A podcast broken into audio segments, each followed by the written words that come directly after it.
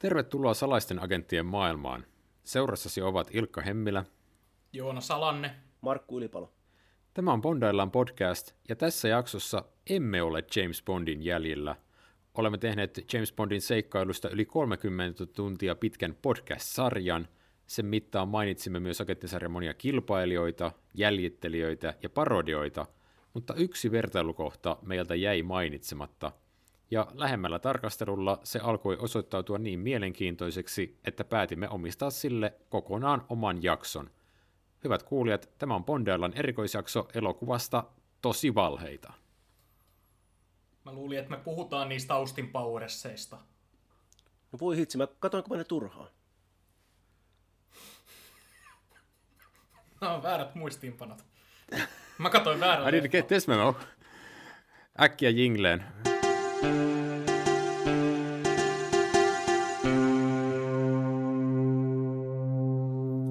Harry Tasker on toiminut 17 vuoden ajan menestyksekkäänä vakojana Yhdysvaltain hallinnossa toimivalle huippusalaiselle yksikölle, Omega-sektorille. Harryn toiminnan ja bondmaisen glamourin täyttämä elämä olisi suuri yllätys hänen vaimolleen ja tyttärelleen, jotka pitävät perheen päätä tylsääkin tylsempänä myyntimiehenä. Totuus Taskerin kaksoiselämästä alkaa kuitenkin valjeta, kun terroristien juoni uhkaa Yhdysvaltoja, samalla kun mies itse alkaa pelätä perhe-elämänsä puolesta. No niin, Joonas, haluaisitko aloittaa kertomalla, että miksi me puhutaan Tosi valheita -elokuvasta? No koska Bondaillaan podcast on tauolla. Se on erittäin totta. Me ollaan määrittelemättömän pituisella tauolla, ihan niin kuin Bond-sarja oli silloin, kun tämä elokuva ilmestyi. Joo, tuossahan siis mennään tosi hyvin ytimeen. Me ollaan käsitelty Bond-sarja tosi kattavasti elokuva elokuvalta, mutta Timothy Daltonin ja Pierce Brosnanin väliin tosiaan mahtuu 6 vuotta, jonka aikana tämä leffa ilmestyi, joten me ei missään vaiheessa käsitelty tätä Bond-sarjan kilpailijana. Ja sen 6 vuoden takia meidän kultainen silmäpodista tuli ihan jumalattoman pitkä. Niin, meidän piti käsitellä kaikki ne syyt, että miksi Bond-sarja viivästyi. Ja mä luulen, että sitten kun me päästään No Time to Dien kohdalle, niin sitten pitää taas käsitellä syitä, että miksi se elokuva viivästyi. Joo, se, että Bond-sarja odottaa sitä No Time to Dieta vielä, kun me nyt tätä äänitetään, niin on ihan hyvä syy tehdä tällaisia spessujaksoja, mutta me ei tosiaankaan ruveta tekemään sellaisia kaikesta, mikä liikkuu ja vähänkään liittyy agenttigenreen. Me tykätään True Lies-elokuvasta. Eikö sä lämmennyt sille turkkilaiselle James Bondille? Joo, ja mikä oli se joku indonesialainen For Your Height Only? Joo, lyhytkasvuinen James Bond-kopio. Joo. Niin, ja sitten oli se yksi italialainen halpiskopio, missä oli Sean Connerin veli, se operaatio pikkuveli. Mutta tämä elokuva, josta me tänään puhutaan, ei tosiaankaan ollut halpa, koska Tosi valheitahan oli ensimmäinen elokuva, joka maksoi yli $100 miljoonaa tehdä. Joo, ja me tiedetään tämä siitä, koska se pääsi siitä hyvästä Guinnessin ennätysten kirjaan, ja se, jos jokin, on luotettava lähde. Joo, mutta kyllä tämä on ollut siis ihan mediatiedoissa silloin omana aikanaan, että se herätti huomiota Hollywoodissa ja oli huhuja, että kuinka paljon tämä elokuva lopulta maksoi, niin kuin 100 ja 120 miljoonan dollarin välillä se pyörii.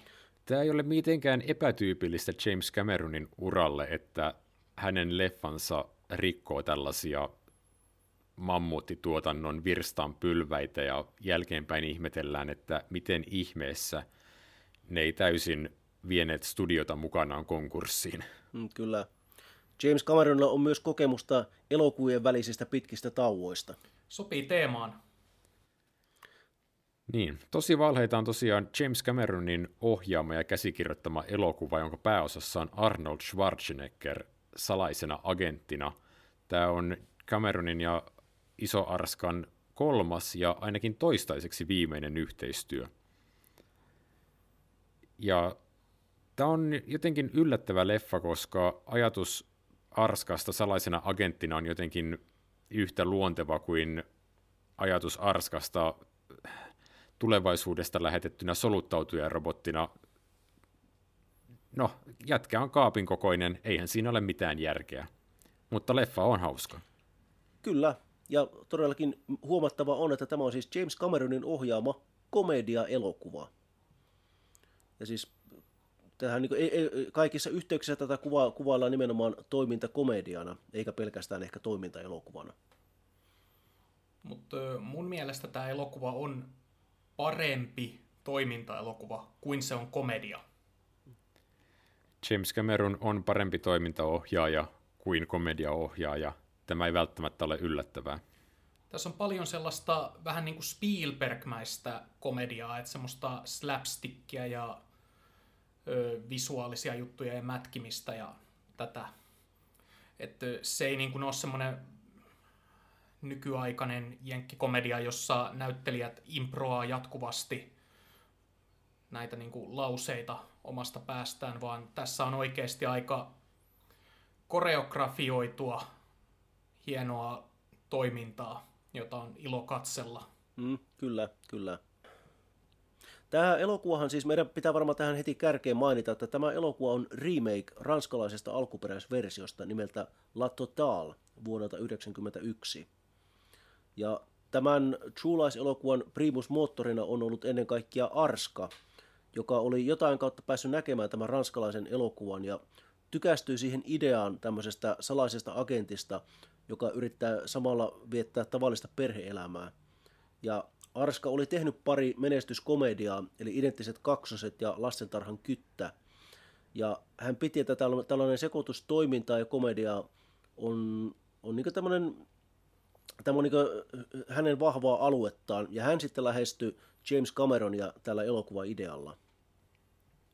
Ja Cameron oli vähän silleen yllättynyt, koska tämä oli ensimmäinen kerta, jolloin Arnold tarjosi hänelle käsikirjoitusta, eikä toisinpäin.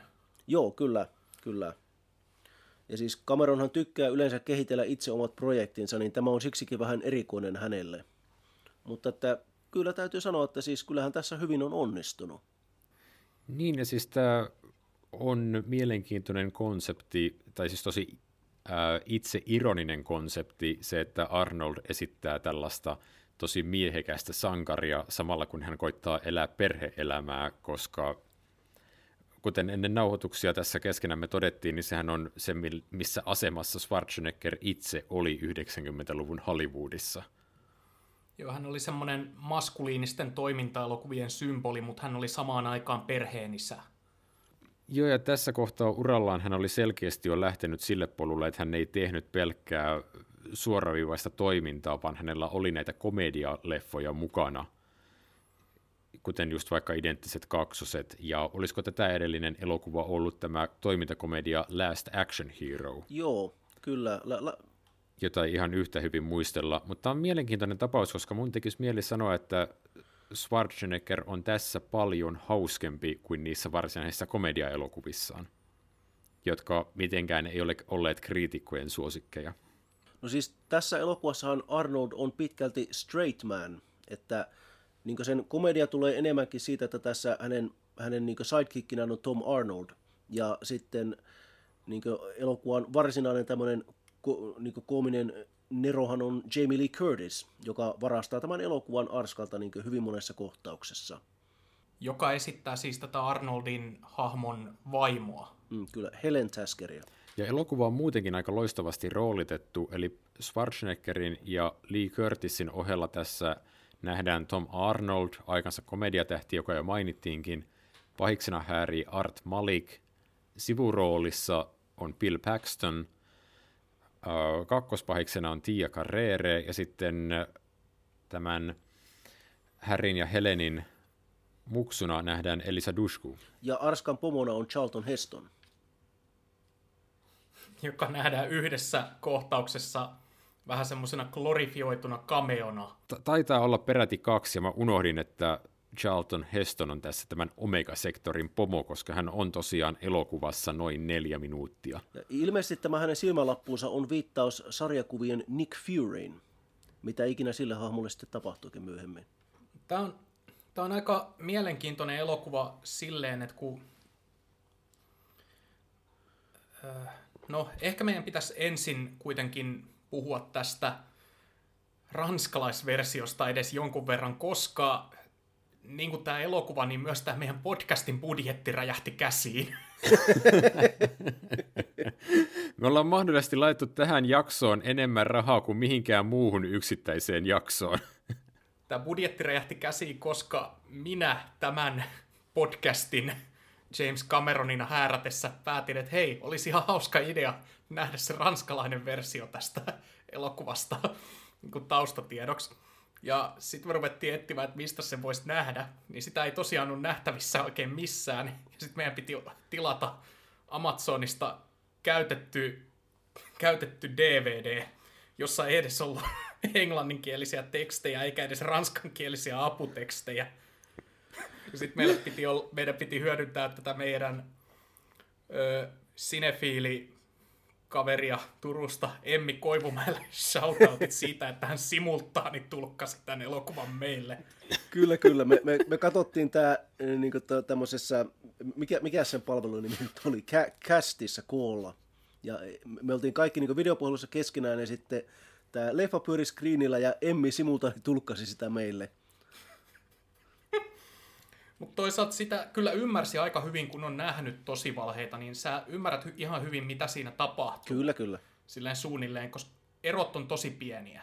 Joo, yllättävää on se, että kuinka paljon tämä Tosi valheita ottaa siitä La Totale-elokuvasta. Ja me taidettiin jossain kohtaa, kun me tätä jaksoa suunniteltiin, niin olisiko ollut Markku, joka sanoi, että onpas kummaa tämä ison budjetin Hollywood toimintapläjäys, että tässähän on ihan menevä agenttijuoni, jossa jahdetaan terroristeja, mutta miksi ihmeessä tämän elokuvan keskellä on tunnin verran sivujuonta, jossa päähenkilö yrittää selvittää vaimonsa uskottomuutta?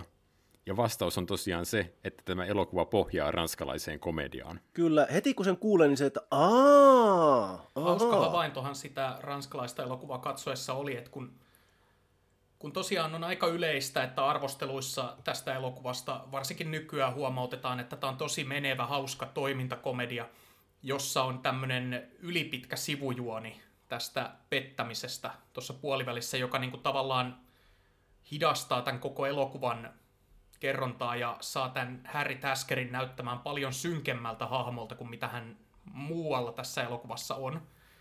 Niin se niinku jännä juttuhan siinä on se, että se ranskalaiselokuva, niin se on pelkästään sitä. Kyllä. Ja kaikki tämä hauska näyttävä toiminta on sitä steroidikamaa, jonka Jim Cameron on tähän lisännyt. Niin kyllä, siis ranskalaiselokuvassa se terroristijuoni on se sivujuoni, jota käsitellään ehkä yhteensä jonkun 15 minuutin verran, jos sitäkään. Joo, ja kun tässä elokuvassa on iso bombastinen ysäri Hollywoodin action-finaali monessa osassa, niin se on nimenomaan vaan lyöty ja paisutettu tähän elokuvaan. Sen alkuperäisen tarinan päälle, ei päinvastoin. Mä olin vähän yllättynyt siitä, että siinä ranskalaiselokuvassa oli joitakin kohtauksia, jotka oli niinku ihan suoraan nostettu tähän jenkkiversioon. Et esimerkiksi tämä niinku ranskalaiselokuvan finaali on tämän elokuvan tämä toisen näytöksen huipentuma. Vai onko se edes toisen näytöksen huipentuma? Et siitä voi olla montaa mieltä, että missä kohtaa nämä näytökset tässä vaihtuu. No kun tämä viimeinen toimintakohtaus on jotain kolmiosainen ja jokainen niistä on semmoinen oma mittava set piece. Joo, mutta jotenkin tuntuu, että se toisen osan päätös, mikä alkaa siis siitä pettämisjuonesta, huipentuuko se siihen, kun ne Harry ja Helen pakenee sieltä terroristien luolasta tai yrittää paeta. Ja siinä on tämä kohta, missä tämä Helen yrittää ja epäonnistuu surkeasti utsilla ampumisessa niin, että se putoaa ja tippuu portaita alas niin, että se jää pyörimään. Ja sitten kun se niin kun pyörii niitä portaita alas, niin se samaan aikaan ampuu sarjoja, jotka sitten tappaa nämä kaikki terroristit siinä hallissa. No se on sen ranskalaisen elokuvan niin se kliimaksikohtaus. Kyllä. Sehän on kuvattu hidastettuna niin tämmöisellä John Woo-meiningillä. Joo, mutta se on niin jännä, että se on niin visuaalisesti ihan sama. Niin on. Cameron kyllä tiesi, mikä on hyvää silloin, kun se sitä näki. Että kaikki parhaat ideat kannatti varastaa. Kyllä. Joo, ja siis se tämä elokuva on hyvin uskollinen myös siinä sitten pettämisjuonessa, eli kun tosiaan Harry Tasker alkaa väärinkäyttää tätä palvelujensa resursseja siihen, että hän seuraa ja salakuuntelee vaimoaan. Ja sitten lopulta käy hyökkäämässä tilanteeseen, jossa tämä vaimo on tämän niin kuin epäillyn syrjähypyn kanssa yhdessä, niin siinähän on aivan tismalleen sama se rakenne, kohtauksen sisältö, jopa vitsejä on otettu sellaisenaan mukaan. Mutta erona on se, että tämän ranskalaiselokuvan Bill Paxton ei ole lainkaan niin sellainen kitisevä ressukka kuin tämä amerikkalaiselokuvan Bill Paxton. Joo, siis Bill Paxtonissa on paljon samaa kuin Aliensin Hudsonissa, että hän on tämmöinen ruikuttaja. Joo, mutta sitä hahmoa, niin kuin, koska siinä ranskalaiselokuvassahan se on vähän semmoinen uhmakas jopa ja sellainen, että se, ne niin kuin agentit vähän kavahtaakin sitä, kun se siinä kohtaa, kun ne jättää sen sinne jonnekin keskelle autiomaata tai jotain, niin se rupeaa vähän niin kuin nostamaan mekkalan, että mitä ihmettä te teette. Sanottiin tyypillisenä ranskalaisena matsomiehenä, joka tuntee oman arvonsa, niin, vaikka hän asuukin asuntovaunussa Pariisin laitakaupungilla, niin hän on silti tommoinen kukkoileva ranskalainen. Niin, häntä kohti on juuri niin kuin sekunti sitten ammuttu ja hän on velkeä, että tamea. Mutta kun me katsottiin sitä La Totalea, niin parhaan kuvauksen siitä elokuvasta taisi antaa Joonas, joka sanoi, että se leffa on kuin MacGyver-jakso. Joo, se visuaalisesti näyttää siltä niin kuin TV-sarjalta. Se konekiväärikohtaus, siis siinä ranskalaisversiossa se on konekivääri, mikä tippuu alas niitä portaita, ja jenkkiversiossa se on utsi, niin se on niin kuin sen elokuvan niin kuin visuaalisesti kekseliäimpiä jaksoja, ja sitten niin kuin kaikki muu on niin kuin sellaista tosi tylsästi ja latteasti yleiskuvilla kuvattua höttöä. No siis tämä on ranskalainen komedia, tässä on ranskalaisen komedia-elokuvan budjetti, että ei heillä ihan ole tällaista James Cameronin niin kuin tämmöistä rahavirtaa käytössä, mikä tietenkin näkyy lopputuloksessa. Joo, Tosi valheita leffan alkukohtaus on maksanut enemmän kuin La Totale yhteensä. Kyllä, ihan kevyesti. Mutta jos puhutaan hetkeksi enemmän tosiaan tuosta Tosi valheita -elokuvasta, niin siinähän alkukohtauksessahan on Bond-viittauksia vähän enemmänkin. Että siinähän tulee niin tämä smokkivaihto, minkä Sean Connery tekee Kultasormessa. Ja että sehän on niin selkeä viittaus, että siis niin kamera on suurin piirtein niin laittaa screenille tekstin, että tämä on sitten James Bond-parodia. Joo, tai pastissi. Joo, alkukohtaus on tosiaan hyvin tämmöinen Kultasormen alusta tuttu hetki, että elokuvan pääsankari soluttautuu tällaiseen tilanteeseen ja käy hakemassa sieltä sitten tietoa ja räjäyttelee itsensä lopulta vapauteen siitä täpärästä tilanteesta. Joo, kyllä. Ja sitten me sen alkukohtauksen jälkeen saadaan tietää, että Harryllä on tosiaan perhe ja lapsi, että hän ei ole tämmöinen James Bond, villi ja vapaa poikamies. Kun sitten taas ranskalaiselokuvassa se alkaa sillä, että meille esitellään tämä tyyppi perheenisänä, joka on matkalla omille syntymäpäiväjuhlilleen, ja sitten hän saakin kutsun tämmöiselle agenttitehtävälle kesken kaiken, että se esittely tapahtuu perheenisä ensin, ja sitten katsojille paljastetaan, että hän on oikeasti salainen agentti, eikä hänen perhe tiedä sitä. Et siinä on vähän twistiä tehty, ja varmaan johtuen just siitä, että koska Arnold näyttää enemmän tommoselta erikoisjoukkojen agentilta kuin tämän ranskalaiselokuvan päähenkilö, joka on enemmän semmoisen tavallisen ihmisen näköinen. Totta kyllä, siis tämä ranskalaiselokuvan pääosan esittäjä Thierry Lermitte, niin hän on niin tämmöinen pitkä kumea kaveri, mutta että hän ei ole millään muotoa semmoinen lihaskimppu kuin mitä Arska on. Ei oikein millään tavalla raamikas tosiaan, mutta siinä on semmoinen jännä ero, että kun me puhuttiin siitä, että onko tämä True Lies toimintaelokuva vai komediaelokuva, niin se eka kohtaus virittää hiukan niitä odotuksia. että siinä ranskalaisleffassa aloitetaan selkeästi siitä ikään kuin draaman asettamisesta, josta sitten syntyy elokuvan komedia, ja sitten tässä Tosi valheita -leffassa aloitetaan näyttävällä toimintajaksolla, jossa on siis ihan Roger Moore-tason punchlineja. Kun kaksi koiraa lähtee jahtaamaan arskaa, niin hän nappaa niiden päät yhteen, kopsauttaa niiden päät yhteen ja sanoo, että paikka. Niin, kyllä. Se on ihan kuin Roger Moore jossain Octopusin viidakossa tiikerille. Istu! Se Octopusin kohtaus on ilmeisesti viittaus johonkin, niin kuin britti-tv:ssä oli tämmöinen koirankoulutusohjelma, missä joku vanha täti teki aina, että istu! Se on myös niinku vitsi, joka ei ole kovin hyvin vanhentunut. Se kuulostaa myös vitsiltä, joka juuri tehtäisiin Bond-sarjassa joskus Roger Mooren aikana. Ja sitten se on kierrätetty tähän amerikkalaiseen elokuvaan, missä se on taas saa uuden variaation. Mutta joo, mutta ei tämä niinku tää Cameronin elokuva kuitenkaan tunnu niinku hirveän derivatiiviselta itsessään, että tämähän niinku toimii itsenäisenä elokuvana kaikin puolin. Että ei tule missään vaiheessa ei tule semmoista niinku fiilistä, että tässä yritetään jotenkin matkia James Bondia. Että totta kai niin tehdään, mutta että se ei tunnu semmoiselta niinku kiusalliselta missään vaiheessa. Joo, on prameat lavasteet ja hienot tyylikkäät puvut ja sitten tietenkin on tämä maailmaa reissaava salainen agentti. Mutta tämä tuntuu jotenkin omalta koktaililtaan siitä huolimatta. Mainitaan tästä elokuvan lavastaja on tosiaan Peter Lamont, jonka Cameron otti suoraan Bond-sarjasta. Joo, ja Lamont tietenkin siis olikohan niin kuin mukana melkein kaikissa Bond-elokuvissa Kultasormesta Casino Royaleen jossain kapasiteetissa. Kyllä, kyllä. Ja sitten hän teki Cameronille tätä ennen Aliensin ja tämän jälkeen Titanicin. Kyllä. Polttikohan Cameron hänet kuinka pahasti loppuun? Jaa, vaikea sanoa. Joo, nämä lavasteet pitäisi vielä tehdä kerran uudelleen. Aikaa 5 minuuttia. Joo, siis Cameronhan todella on tämmöinen niinkö tyyppi, joka keksii tällaista pientä tekemistä niinkö hyvin lyhyellä varoitusajalla. Että se on hyvin tunnettu, että siis Cameron on niin sanotusti armoton orjapiiskuri.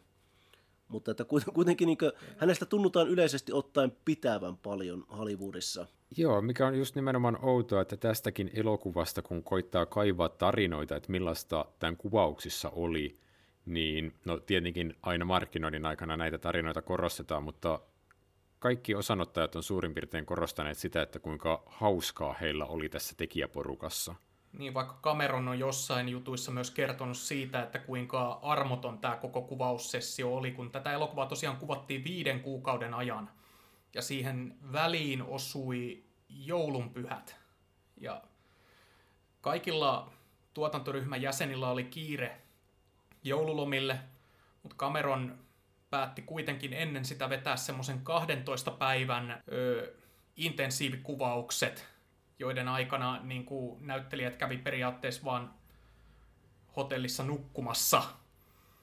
Ja sitten sen jälkeen lähdettiin kaikki väsyneinä, ihan kuin joltain sotaharjoituksesta niin kotiin samalla lennolla, mikä Cameronin mukaan hitsasi tätä porukkaa myös yhteen. Mutta Cameron ei tosiaan päästänyt ketään helpolla. Ja no, tämän elokuvan tuotantohan ei, ainakaan niiden tarinoiden perusteella mitä liikkuu, niin ei ollut kuitenkaan niin paha kuin mitä Titanicin oli myöhemmin. Siellähän tosiaan näyttelijät joutuivat värjöttelemään kylmässä vedessä tuntikausia ja kaikkea, niin tässä elokuvassa ei ollut sitä. Joo, vaikka mä olisin lukenut jostain, että tämän elokuvan alkukohtaus, joka sijoittuu jonnekin hienoon, onko se sveitsiläiseen linnaan keskellä talvea, no en nyt muista missä se oikeasti kuvattiin, mutta tällaisissa vanhoissa hulppeissa kivirakennuksissa on se pieni ongelma, joka on tuttu kaikille suomalaisille isoista vanhoista kivikirkoista, ja niiden lämmittäminen on perhanan hankalaa ja kallista. Joten siellä kuvauksissa ollaan tässä nimenomaisessa kohtauksessa oltu jossain nollakeleissä. Ihmiset on siis niin kuin mustat puvut ja smokit päällä ja naiset ilta-asuissa, ja se on aika mielenkiintoista. No, vähän niin kuin Titanicissa.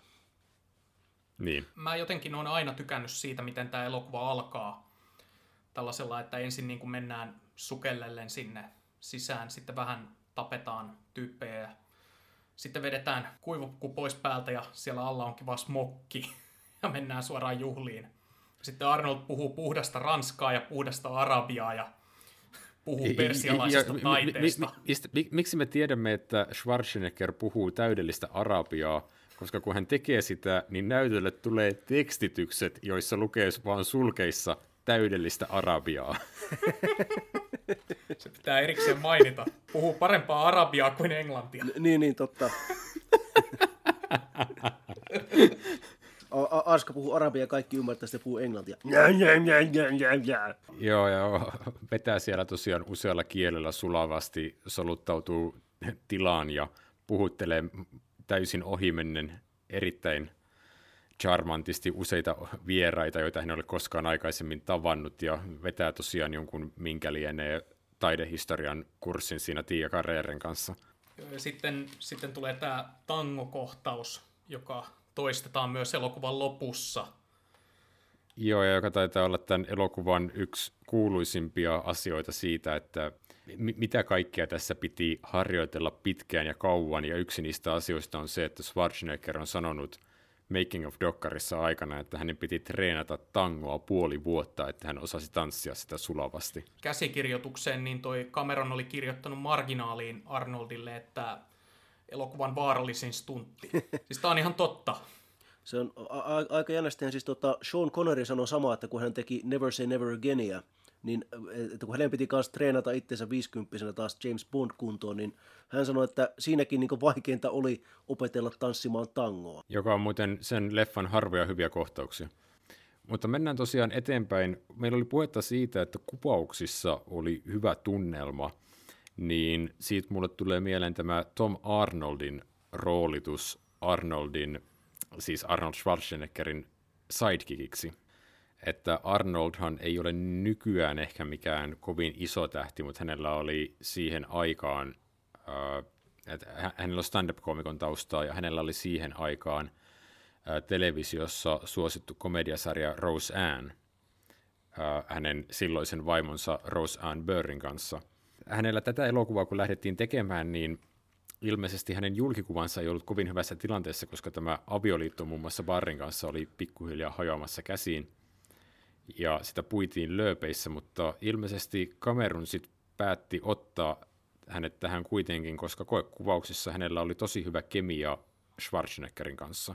Joo, siis Tom Arnold itse on sanonut, että hänellä kesti niinku tosi kauan päästä irti siitä, että kaikki niinku piti häntä Roseannin ex-miehenä, ja että niinku, että kun hän yritti tehdä uraa itse, niin hänelle naurettiin vähän niin kuin vääristä syistä, että sä oot se loseri, joka joutuu eromaan Roseannista.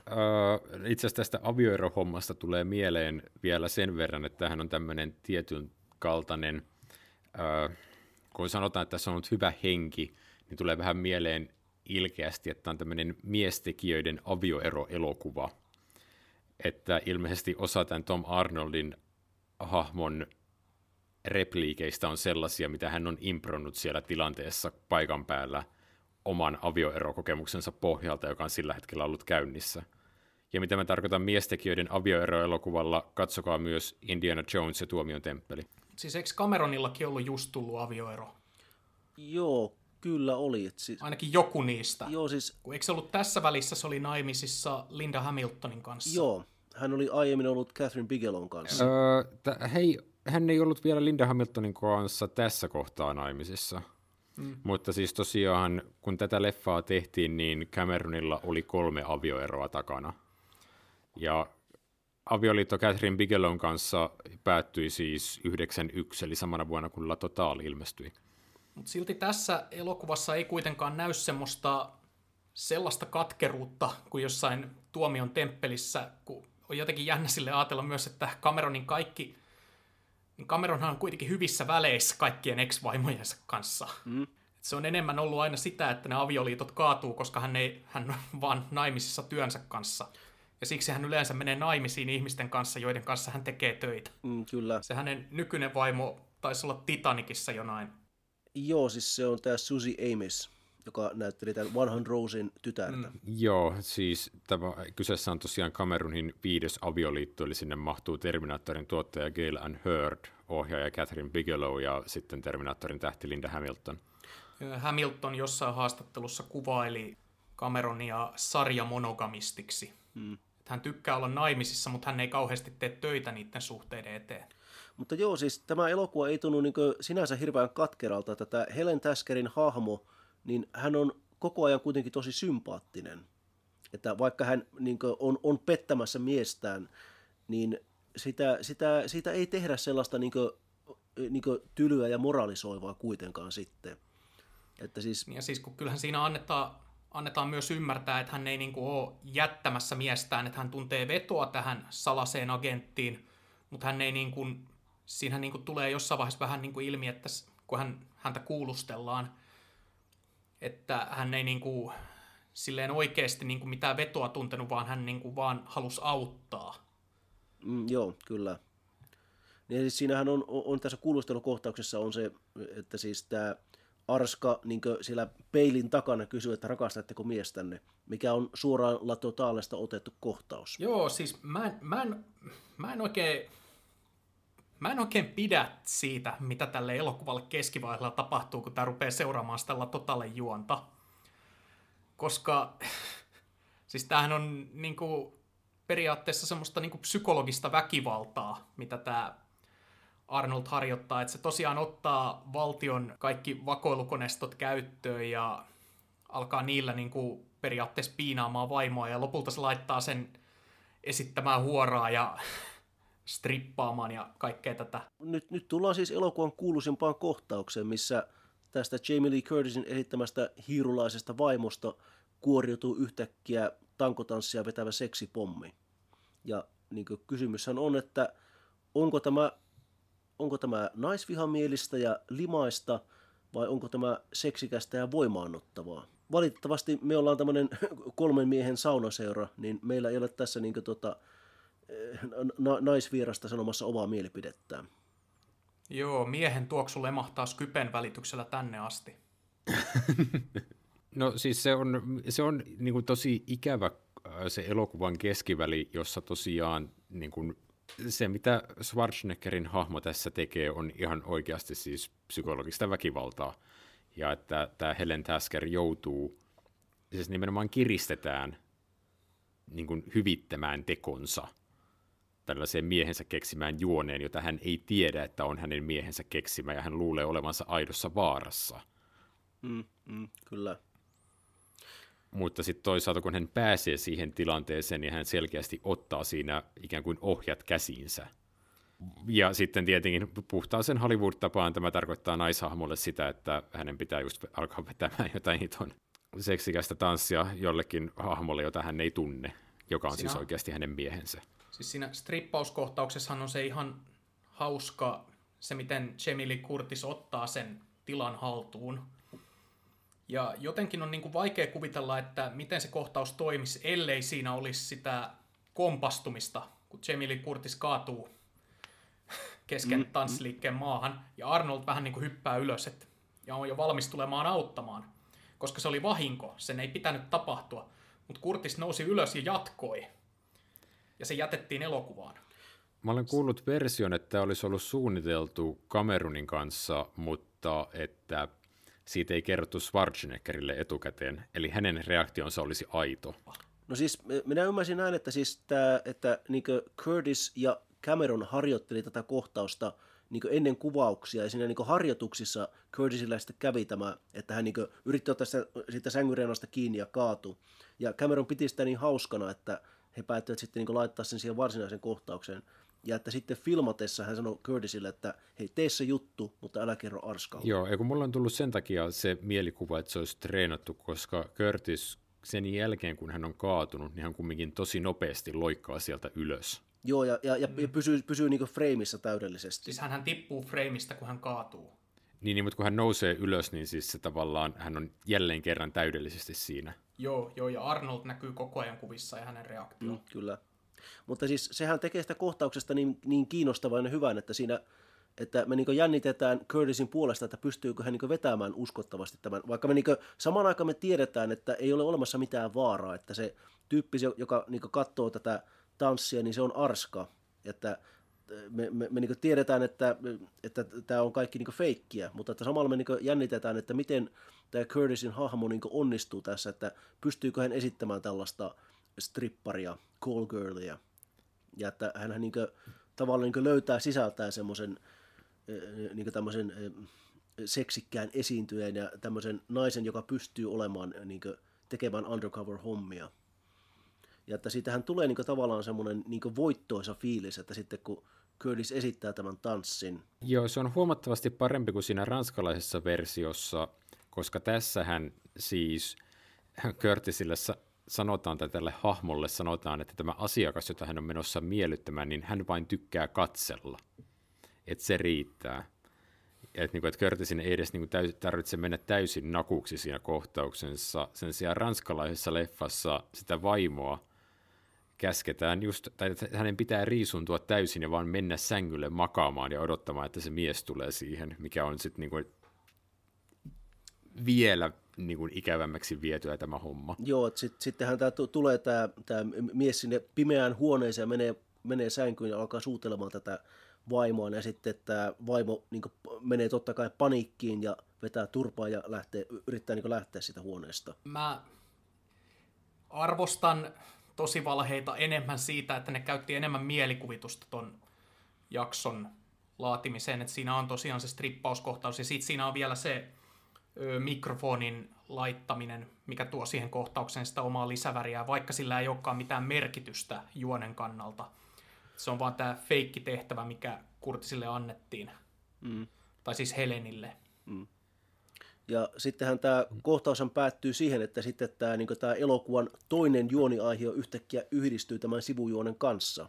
Eli nämä terroristit hyökyvät sitten sisään. Joo, terroristit, jotka on unohdettu ties kuinka moneksi 10 minuutiksi tästä elokuvasta, vaan ryntää siihen sattumanvaraiseen hotellihuoneeseen, missä tämä pariskunta on. Ei lisättävää. Se on kyllä niinku varsinainen semmoinen niinku Deus Ex Machina-ilmiö, että juoni ilmestyy jälleen elokuvaan. Niin, tai siis sivujuoni palaa takaisin kummittelemaan.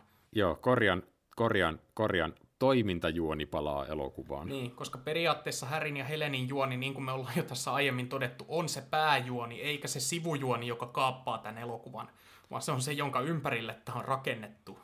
Joo, ja koska nimenomaan sitten tässä pitkässä näyttävässä action-finaalissa se, että Harry ja Helen puhaltaa yhteen hiileen, ja on nimenomaan sitten se tavallaan elokuvan tarinan varsinainen huipentuma.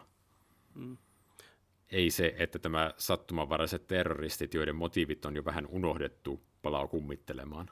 Sen takia mun mielestä on aina ollut vähän pettymys se, että sen jälkeen kun se ydinpommi räjähtää siellä takana ja Harry ja Helen suutelee siinä etualalla, niin sen jälkeen Arnoldin pitää vielä hypätä Harrieriettiin ja käydä pelastamassa se teinityttö, joka on myös unohtunut elokuvasta ainakin 1,5 tunnin ajaksi. Ja se on mielenkiintoista, koska tässä La Totale-elokuvassa on jo sama juttu, mikä on säilytetty aihiona True Liesiin, että tämän perheen lapsi näpistelee rahoja tältä perheeltä tai tämän perhetutulta, ja sitten nämä niin kuin agentit huomaa sen vahingossa heidän hienon agenttiteknologiansa avulla. La Totalessa tämä jatkuu sillä tavalla, että isä käy sitten ottamassa jälkikasvun kiinni ja pitämässä tälle puhuttelun, mutta sitä ei tapahdu True Liesissa, siis mikä on tosi outoa, koska True Liesiin on kumminkin lisätty vielä se action-kohtaus sinne loppuun, jossa tämän tyttären henki on vaarassa, mitä ei ole sitten La Totalessa ollenkaan. Ilmeisesti True Liesissa oli alun perin tarkoitus tehdä se sama sivujuoni, eli La Totalessahan selviää lopulta, että tämä miespäähenkilön poikapuoli, joka asuu siinä sen perheen kanssa, niin hän niin tosiaan näpistelee, ottaa rahaa ja sitten hän ei käy koulussa. Ja hän niin yrittää tehdä tällaista uraa räppärinä samaan aikaan. Ja siis True Liesissa ilmeisesti oli alun perin tarkoitus, että tämä Eliza Dushkun hahmo myöskin, niin hän harrastaa laulamista jossakin kellaribändissä. Ja että ilmeisesti niin yhdessä kohtauksessa niin hän kuuntelee kuulokkeelta jotain musiikkia, jonka on siis tarkoitus olla hänen itsensä laulamaan ja säveltämään. Ja että tämä, niin tämä sivujuoni jotenkin, että se mahdollisesti jopa kuvattiin, mutta se jätettiin sitten pois tästä elokuvasta. Ja se piti rinnastaa, että hänkin elää kaksoiselämää. Niin, ilmeisesti. Joo, ja sitten se oltaisiin ehkä pidetty vähän paremmin tosiaan mukana sitten tämä isän ja tyttären suhde, joka jää elokuvassa muuten aika, valmissa elokuvassa aika ohueksi. No mehän niin huomattiin, kun me katsottiin La Totalea, että se, tämä sivujuoni tästä pojasta, jolla on tämä laulajan ura, niin sehän niin kuin, sitä käsitellään alussa sen joku niin 10-15 minuuttia ja sitten se unohdetaan täysin. Ja että se olisi niin siitä elokuvasta voitu ottaa kokonaan pois. Joo, ja ihan jännää, että se on sitten tähän elokuvan jätetty aihiona. Mutta täytyy kyllä myöntää, että jos tuossa on ollut tämmöinen kohtaus, missä tällä kapinoivalla teinillä on tämmöinen oma autotallibändi, niin se olisi kyllä jotenkin tosi Cameron-maista. Se vaan menee tosi luontevana jatkona Terminaattori 2. Joo, kyllä. Mutta elokuva on muutenkin jo ruhtinaalliset 2 tuntia ja 15 minuuttia pitkä. Joo, en yhtään ihmettele, että täältä on karsittu sisältöä. Trailerin perusteella tässä on ollut myös Charlton Hestonilla useampia kohtauksia. Se on silleen vähän hassu tietenkin ajatella nykyään, mutta tohon aikaan nämä elokuvien pituudet, kun oli vielä filmikopioita, niin niihin suhtauduttiin paljon vakavammin. Et vasta Titanicin jälkeen semmoiset 3 tunnin leffat alkoi pikkuhiljaa yleistyä ja teatterit alkoi olla niitä kohtaa vastaanottavaisempia. Koska aikaisemminhan siinä oli se ongelma, että niistä ei voinut järjestää niin paljon näytöksiä kuin parin tunnin elokuvista, mikä oli semmoinen standardi niin kuin päivässä.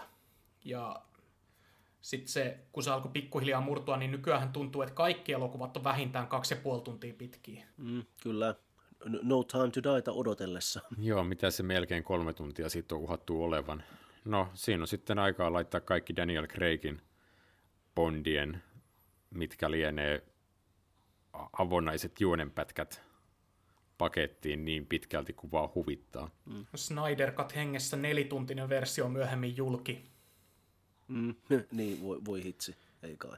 Siis nämä alkaa pidentyä tästä vielä entisestään, kun elokuvat rupeaa tosissaan kilpailemaan TV-sarjojen kanssa. Elokuvat alkaa kilpailla videopelien kanssa. Videopelit vie sellaisia kymmeniä tunteja pahimmillaan ihmisten elämästä, niin elokuvien pitää alkaa tarjota samaa. Tämä siis ei ollut vakava teoria, eikä toivottava tulevaisuuden kuva. Mutta siis tosiaan tämä leffa on ollut sellainen, että sen tekijöillä on selkeästi ollut sen kanssa hauskaa. Sä oot sanonut toi jo 3 kertaa. Joo, mutta niinku vaikka tämä on niinku sanottu, että niinku Cameron, tai että elokuva on parempi toimintaelokuvana kuin komediaelokuvana, niin tämä on kuitenkin toimintakomedia. Ja siinäkin kohtaa, kun tässä on, tai vaikka tässä on 2 tosi erilaista juonta, niin ja et ne ei oikein nitoudu kovin näppärästi yhteen, niin tätä on silti jotenkin hauska seurata, koska näillä tekijöillä on selkeästi ollut hauskaa. Mä voisin jopa sanoa, että elokuva edustaa tämmöistä aikakautta, jonka mä nyt nimeän elokuvatehosteiden kulta-ajaksi. Ja se kesti suunnilleen tuosta vuodesta 90 vuoteen 95, koska vuotta ennen tätä elokuvaa tuli siis toi Jurassic Park, mikä on edelleen ihan vetävä elokuva, vaikka tietokonetehosteissa on menty paljon eteenpäin. Mutta siinä on paljon sitä, että ne on sekoitellut näitä käytännön efektejä digiefekteihin, niin siinä niinku tavallaan sulle ei koskaan tule sellaista fiilistä, että nämä tehosteet, niinku jotenkin hyppäisi esille nämä digitehosteet jotenkin feikkeinä. Ja tässä elokuvassa on paljon samaa, että koska tässäkin on tosi paljon digitaalisia efektejä, mutta ne on kuitenkin tosi hienovaraisia.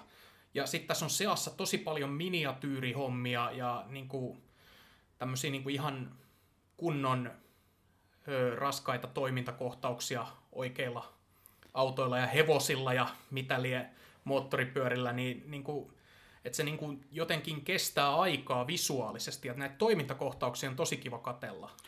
Joo, tässähän on siis toimintakohtaus, jossa Arska muun muassa jahtaa pahista, joka ajaa karkuun motskarilla, niin hevosella itse. Ja sitten tämä parivaljakko muun muassa painelee hotellin aulan läpi.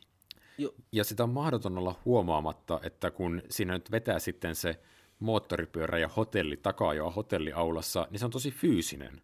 Se tapahtuu.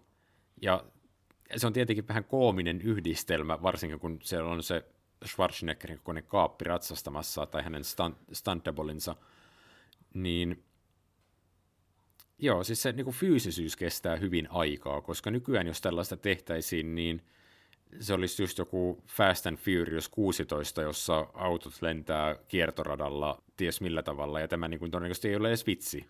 Odotellaan seuraavaa Fast and Furious-elokuvaa. Tuosta heppakohtauksesta päästään kivasti mun suosikkiaiheeseen, eli kohtaukseen, jossa näyttelijät olivat lähellä kuolla. Ah, no niin. Se oli siis siinä, kun ne kuvasi sitä kohtaa, missä se hepan pitäisi hypätä sieltä katolta toiselle, mutta sitten se viime tingassa pysähtyy.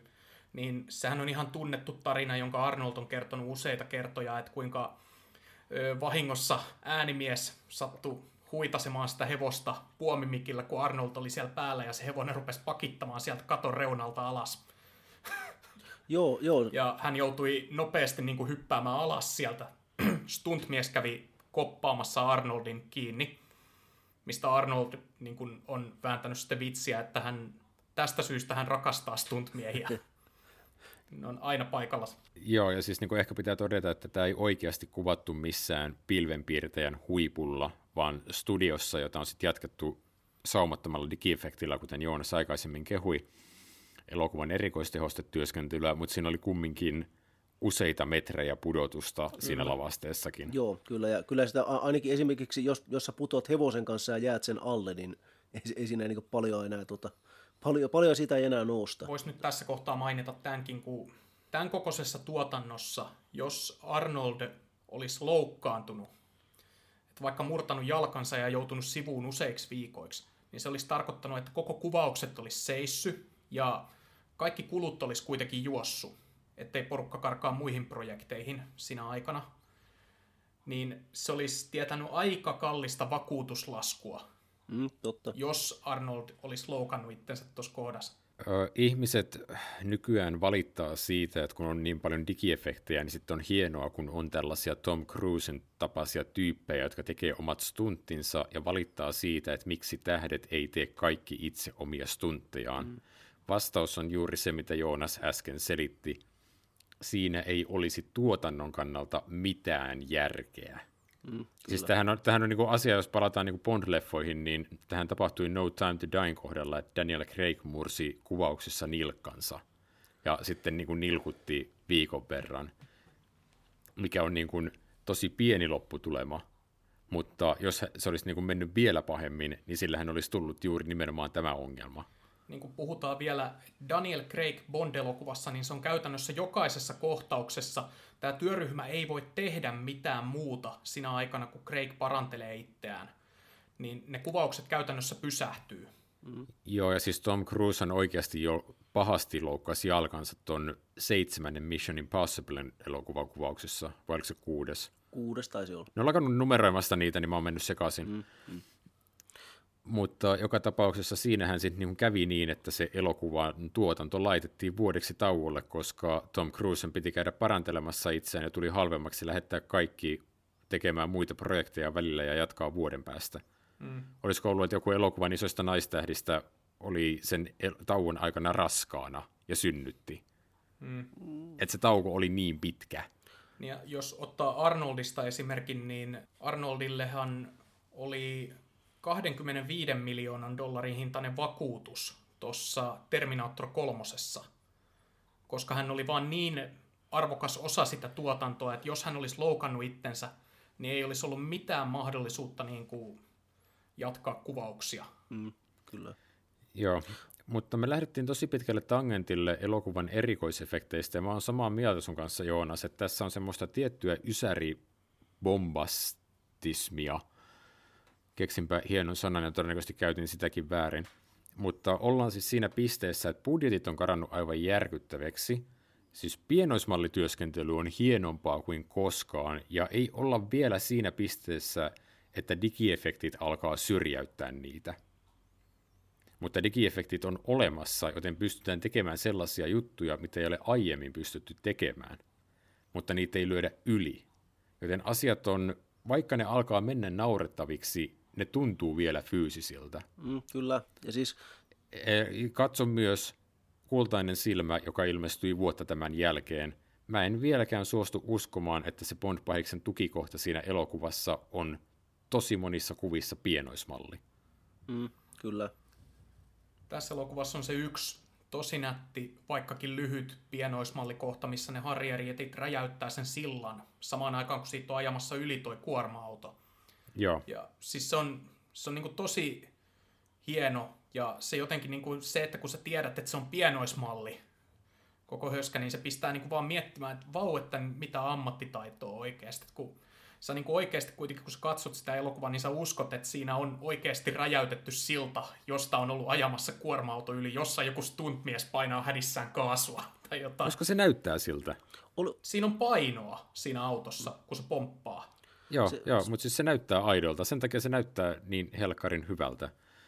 Tässä leffassa on mun mielestäni joitain jo sitten tämän digiaikakauden, miten se nyt sanoisi, haittapuolia. Että kun leffaan tosiaan kuului se, että tuotannossa oli mukana 3 hävittäjää, jotka lainattiin sitten tietenkin Yhdysvaltain armeijalta, ja leffaan laitettiin mukaan repliikkejä, kuten hyvää duunia merijalkaväki. Niin kyllä ne hävittäjäkohtaukset on sitten jo vähän sellaista, osa niistä on jo sen niin kuin huomaa, että tämä ei ole ihan täysin aito. Joo, siis niin kuin samalla tavalla kuin vaikka se siltakohtaus on. Niin kuin, että molemmat on feikkejä omalla tavallaan, mutta toinen niistä tuntuu aidommalta. Eli se, mikä on tehty pienoismalleilla, eikä se, missä on käytetty sitten enemmän digiefektejä. Kyllä se välillä tuntuu, että elokuva menee ehkä enemmän, tämän elokuvan vetovoima perustuu enemmän tehosteisiin kuin juoneen. Tämä on James Cameronin elokuva. Mitä sä odotit?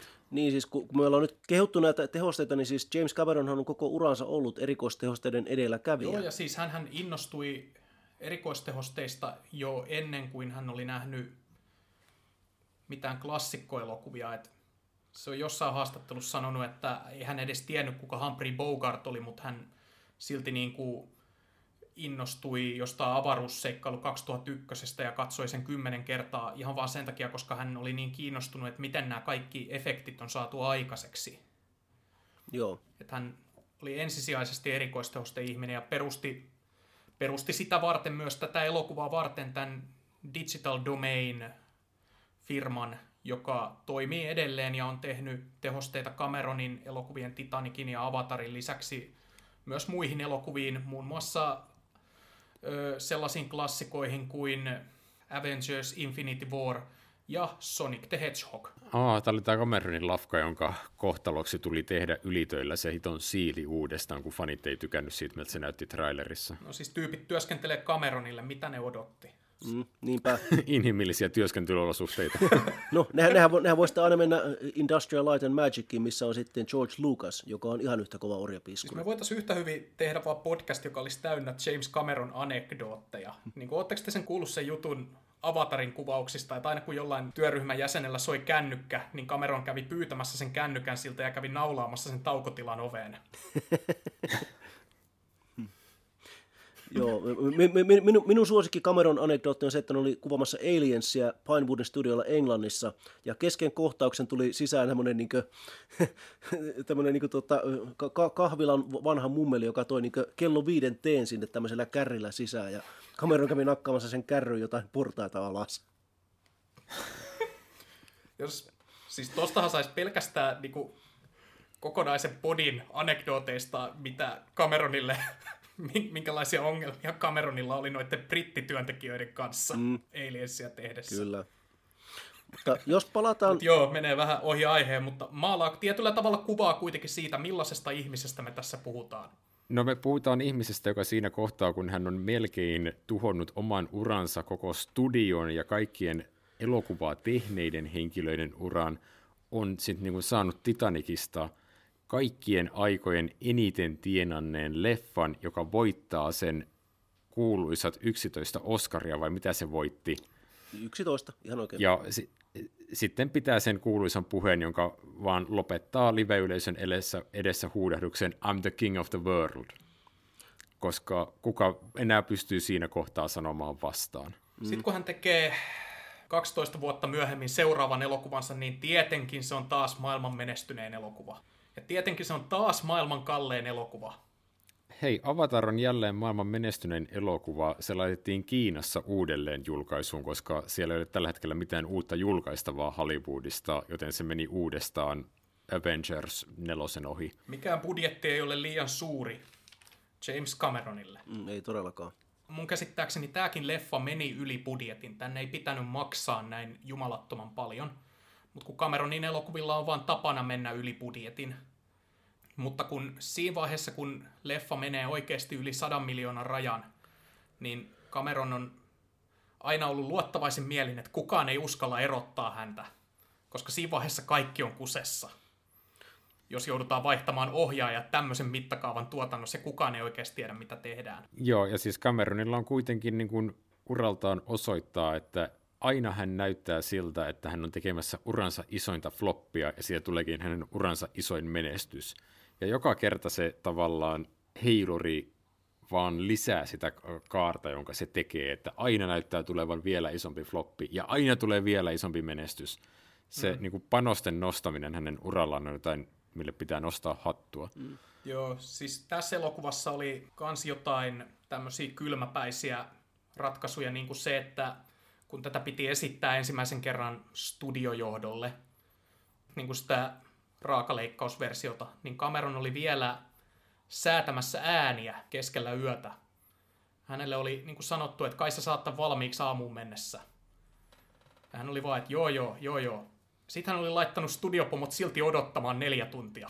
Vain James Cameron pystyy siihen. Joo, tästä tulee väkisinkin tämä niinku hänen tarina mieleen, että miten hän myi itsensä tekemään Alienin jatko-osaa.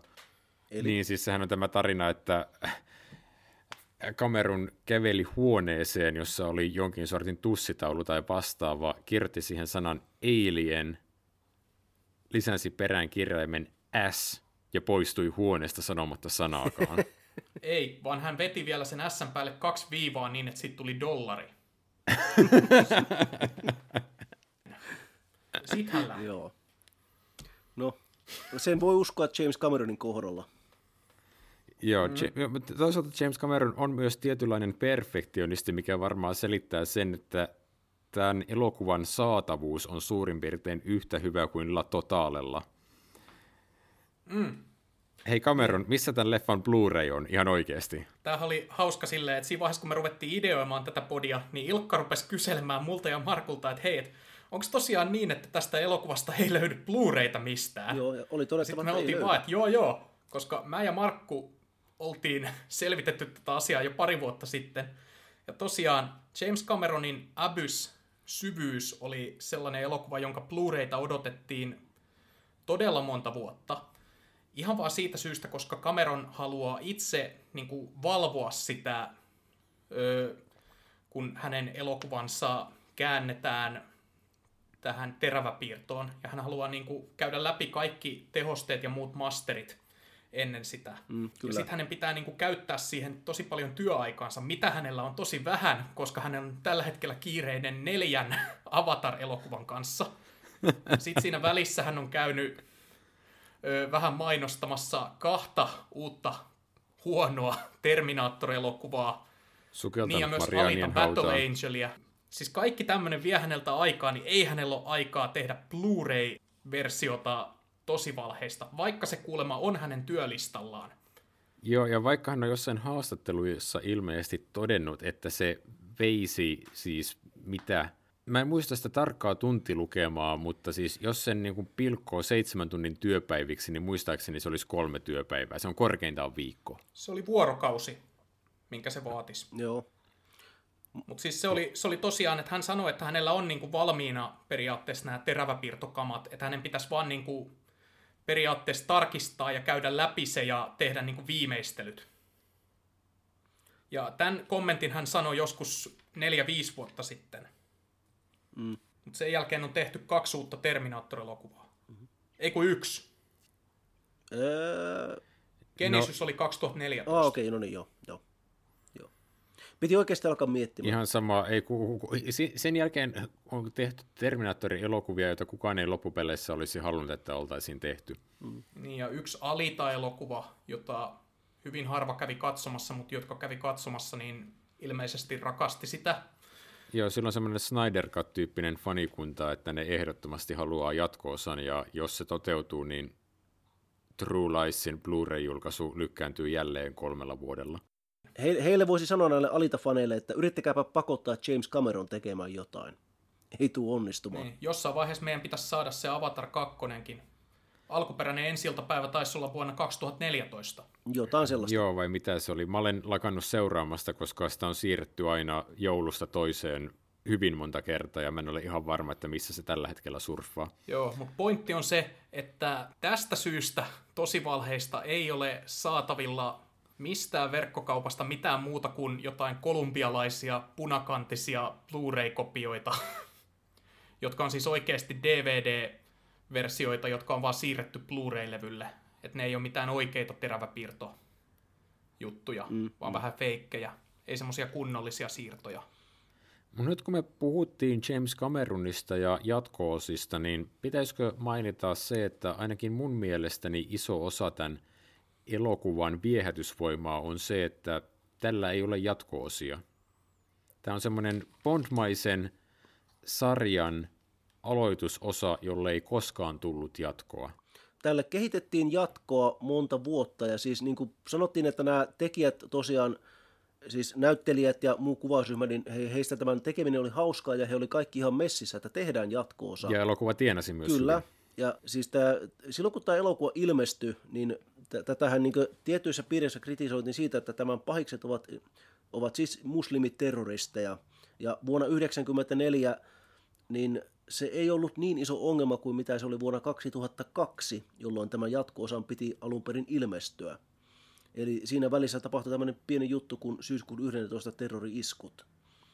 Ja että silloin kun True Lies ilmestyi vuonna 1994, niin arabialais-amerikkalaiset aktivistit vastusti tätä elokuvaa, ja tätä niin kritisoitiin ja ilmeisesti jonkinlaisia protesteja järjestettiin, mutta sillä ei ollut silloin hirveän suurta merkitystä. Mutta että sitten tosiaan syyskuun 11 jälkeen niin James Cameron totesi, että jostain syystä terrorismi ei ole enää ihmisten mielestä hauskaa. Joo, sitä voidaan olla montaa mieltä, että oliko terrorismi koskaan hauskaa. Mutta tämä on siis elokuva, jonka finaalissa terroristi saa hävittäjästä munilleen. Kyllä. Mainitaan muuten se, että tätä pääpahista esittää Art Malik, jolla oli melko iso rooli Living Daylights Bond-elokuvassa. Kyllä, hän oli siinä paikallinen Mujahedin taistelija. Talibanipäällikkö. Ja nyt kun noita Timothy Daltonin Bond-leffoja ruvettiin käymään läpi, niin tietenkin tämä silta, johon ollaan monta kertaa viitattu, tämä Seven Mile Bridge on tuttu elokuvasta Lupa tappaa. Mm. Tai sama tieosuus ainakin on kyseessä. Kyllä, kyllä. Mm. Toimintakohtaus on tässä paljon mittavampi. Mm. James Cameron on ollut asialla. Ei ole ollut kiire kuvaamaan eri puolille maailmaa. Niinpä. Riitti, kun palloltiin Amerikassa. Mm.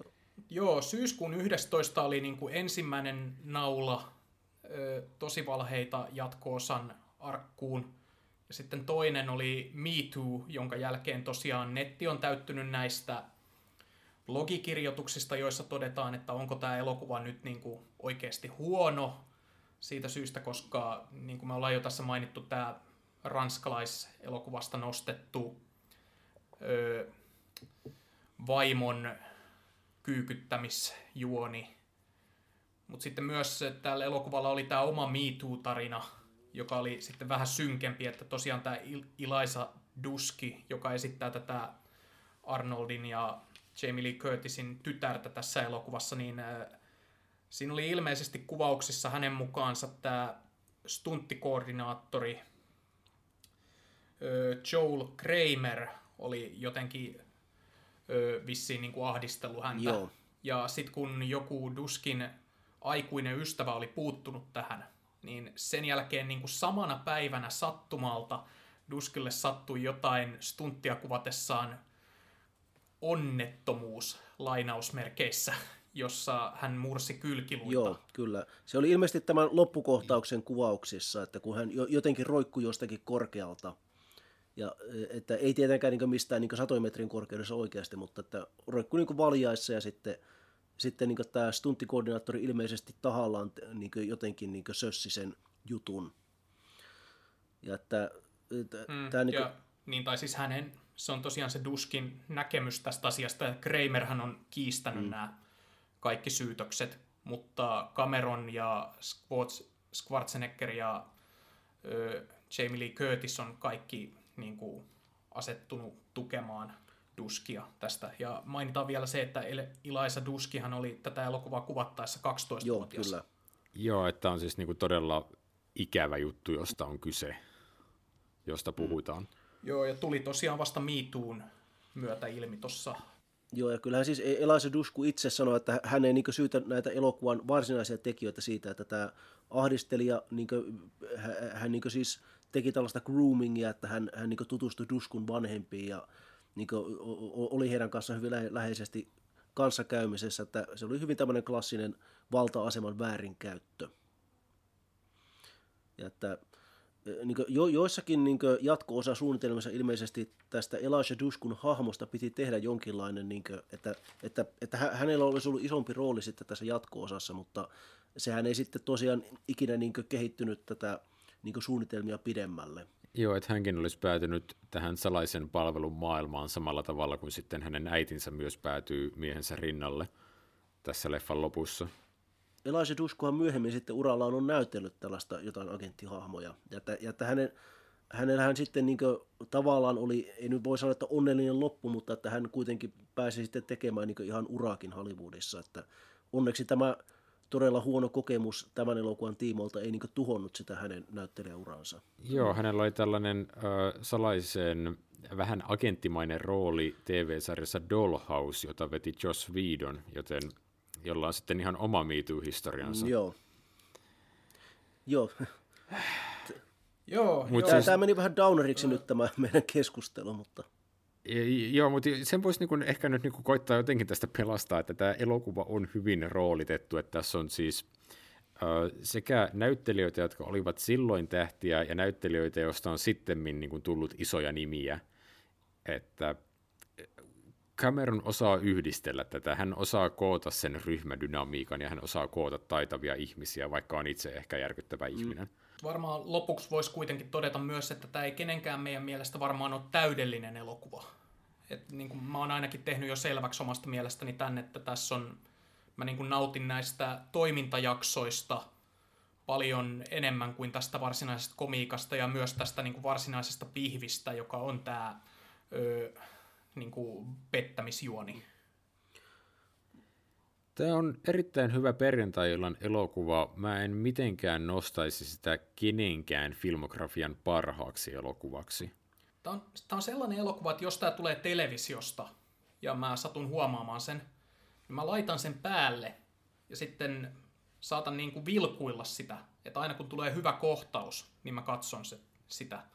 Mutta en mä tätä välttämättä alusta loppuun kauhean usein viitsi katsoa, just sen takia, koska tämä juoni ei toimi niin hyvin kuin miten sen pitäisi toimia. Tai siis se on niinku sille vähän niinku omaakin moraalikäsitystä, koska tämä elokuvahan kuitenkin niinku vähän niinku olettaa, että sä ymmärrät toisaalta niinku Härin reaktiota, koska siihen ei niinku mitenkään puututa sitten myöhemmin, että sä toimit muuten ihan niinku mulkvisti tässä.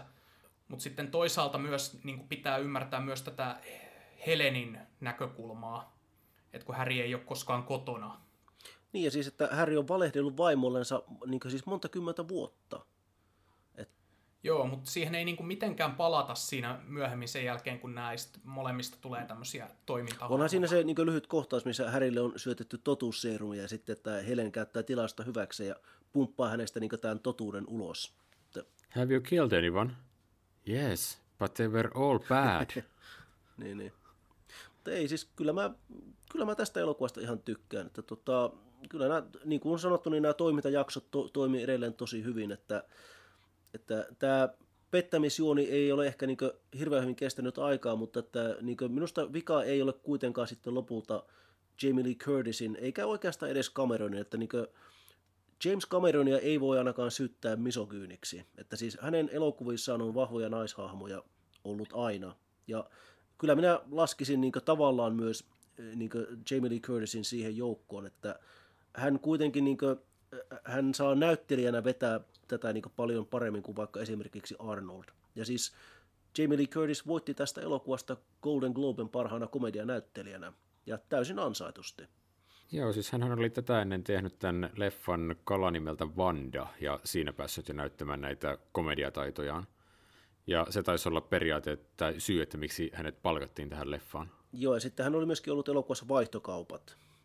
Ja että, kyllä hänellä oli tämmöistä niin pientä komediakokemusta, mutta että näissä aiemmissa komedioissa Curtis oli enemmänkin niin se straight man-hahmo. Että tässähän hän sitten niin vetää tätä komediaa.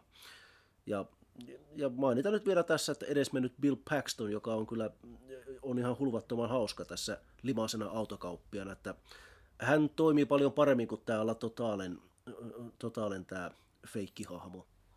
Mutta kuten sanottua, minä pidän tästä elokuvasta, että ihan syystä me tämä podcastin erikoisjakso ollaan tehty. Mm. Joo, Bond-sarjan kilpailija, josta ei sitten tullutkaan sellaista. Mm.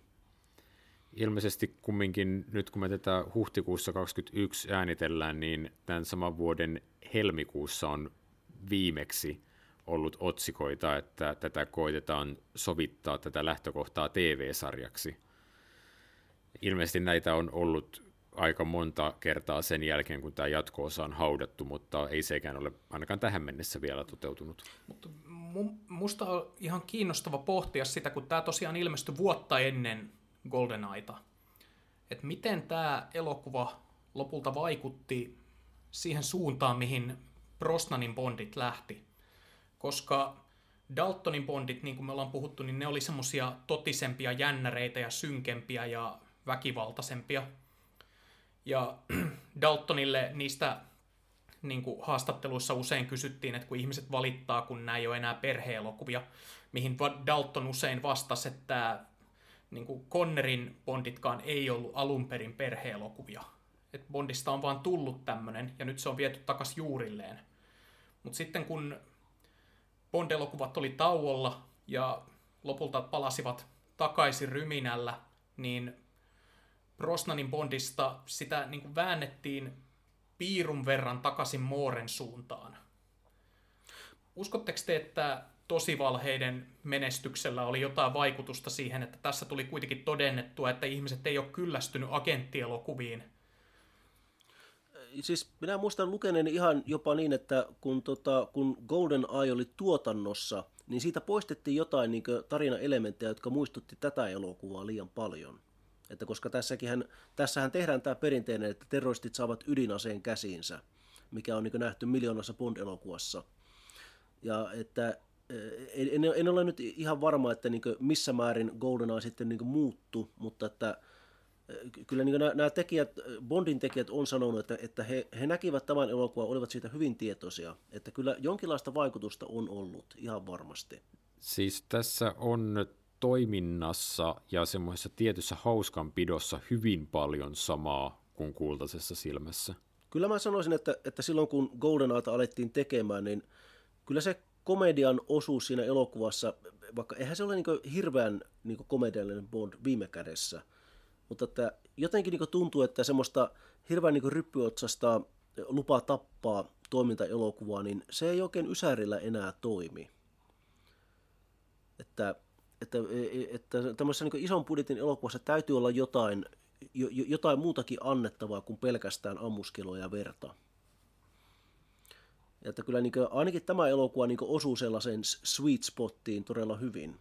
Että uskon kyllä, että niin kuin, kyllä GoldenEyen tekijöillä on täytynyt olla niin kuin jonkunlainen tietoisuus siitä, että nyt eletään eri aikaa. Että nyt ei enää voida tehdä kasarin toimintaelokuvaa. No, minä suosittelisin niin kuin tosi valheita elokuvaa. Jos ette ole nähneet, niin katsokaa se. La Totalen, niin se voitte unohtaa. Kyllä mä olen ajatellut hankkia Blu-rayn heti, kun sellainen ilmestyy. Minä myös. Joskus 10 vuoden päästä. Ja koska tämän elokuvan tuotantohistoriasta olisi kiinnostavaa oppia enemmän, ja tämä on tietyllä tavalla tosi monen tekijän uralla, mukaan lukien Cameronilla, jotenkin jäänyt vähän semmoisen välityön asemaan, josta ei myöskään löydy ihan kunnollisia kattavia haastatteluja tai selostuksia. Näin niin kuin retrospektiivejä tarkoitan. Siis kyllähän se kertoo jotain kanssa miehestä, että hänen välityönsä maksoi 120 miljoonaa. Kyllä. Tämmöinen kevyt, kiva välityö tuossa Terminator 2 ja Titanikin välissä. Mutta tämähän kuitenkin sitten menestyi paljon paremmin kuin hänen tämä Abyss-syvyys-välityöelokuva, mistä niin suunniteltiin paljon eeppisempää. Ja siitä saatiin Blu-ray lopulta. Kyllä. Mä en muista, oliko se 25-vuotisjuhlajulkaisu. Joku semmoinen se mahtoi olla, totta. Tän elokuvan 25-vuotispäivä meni jo, niin odotellaan sitä... 30-vuotispäivää. 30-vuotisjulkaisua. Mm. Kuuletko James? Get on with it. Älkää kiusatko, silloin on muutenkin tarpeeksi töitä. Senhän piti tarkastaa se Disneylandiin tullut Avatar-maailmakin. Voi että sentään. James Cameron, jolla on niin paljon töitä, hän voi pyyhkiä hien otsaltaan niillä $100 seteleillä, joita hänellä on todennäköisesti vaan pyörimässä nurkissa. Niin paljon töitä, että ei ehdi tehdä näitä elokuvia. Mm. Saati tarkastaa vanhoja. Niinpä. Mutta tosi valheita. Tämä oli tällainen Bondaillaan podcastin spin-off-jakso. Meillä on ainakin nyt No Time to Die odotellessa vielä jonkin verran aikaa käsissämme ja sen jälkeen seuraavaa Bond-elokuvaa odotellessa vielä enemmän aikaa käsissämme. Emme todellakaan lupaa, että teemme mitään seuraavia erikoisjaksoja, mutta mukava sellaista ajatusta on vielä ilmassa pitää. Tämän podcastin jakson taustallahan oli tosiaan se, että Ilkka oli alkuun, niin kuin, että en mä oikein tiedä, niin tosi valheita. Mä ja Markku oltiin tästä vähän enemmän innostuneita kuin Ilkka. Ja sitten kun Ilkka rupesi perehtymään tähän, niin jossain vaiheessa tuli meille WhatsApp-viestiä, että siis tämähän oikeasti alkaa tuntua ihan mielenkiintoiselta. Mm. Tässähän on oikeasti jotain puhuttavaakin. Joo, koska tämän elokuvan tuotantohistoria on kumminkin riittävä, ja sitten se on mun mielestäni kiinnostava koukku, että toisin kuin tosi monessa muussa Bond-sarjan jäljittelijässä tai parodiassa, niin tästä ei tullut itsessään elokuvasarjaa. Niin, tämä jäi ainutkertaiseksi. Niin. Harry Tasker palaa elokuvassa, ei kun eipäs palaakaan. No, saattaa olla, että Bondaillaan podcast palaa sitten joskus samoihin aikoihin, kun No Time to Die ilmestyy tai True Liesin Blu-ray ilmestyy. Kumpi ilmestyy ensin, No Time to Die vai Avatar 2? No Time to Die. Niin uskon. Koputetaan puuta. No, sanotaan näin, että siis... Tähän on hyvä lopettaa. Me odotamme innolla No Time to Dieta. Kukaan ei odota Avatar 2. No Time to Dien jälkeen tämä brändätään uudelleen... James Cameron podcastiksi. Avataroidaan, naviroidaan. I see you. Tehdään podcast-jakso Avatar 1:stä. Ja sen jälkeen tehdään spin-offeja Pocahontasista ja Tanssii susien kanssa elokuvasta Avatar 2 odotellessa. Joo.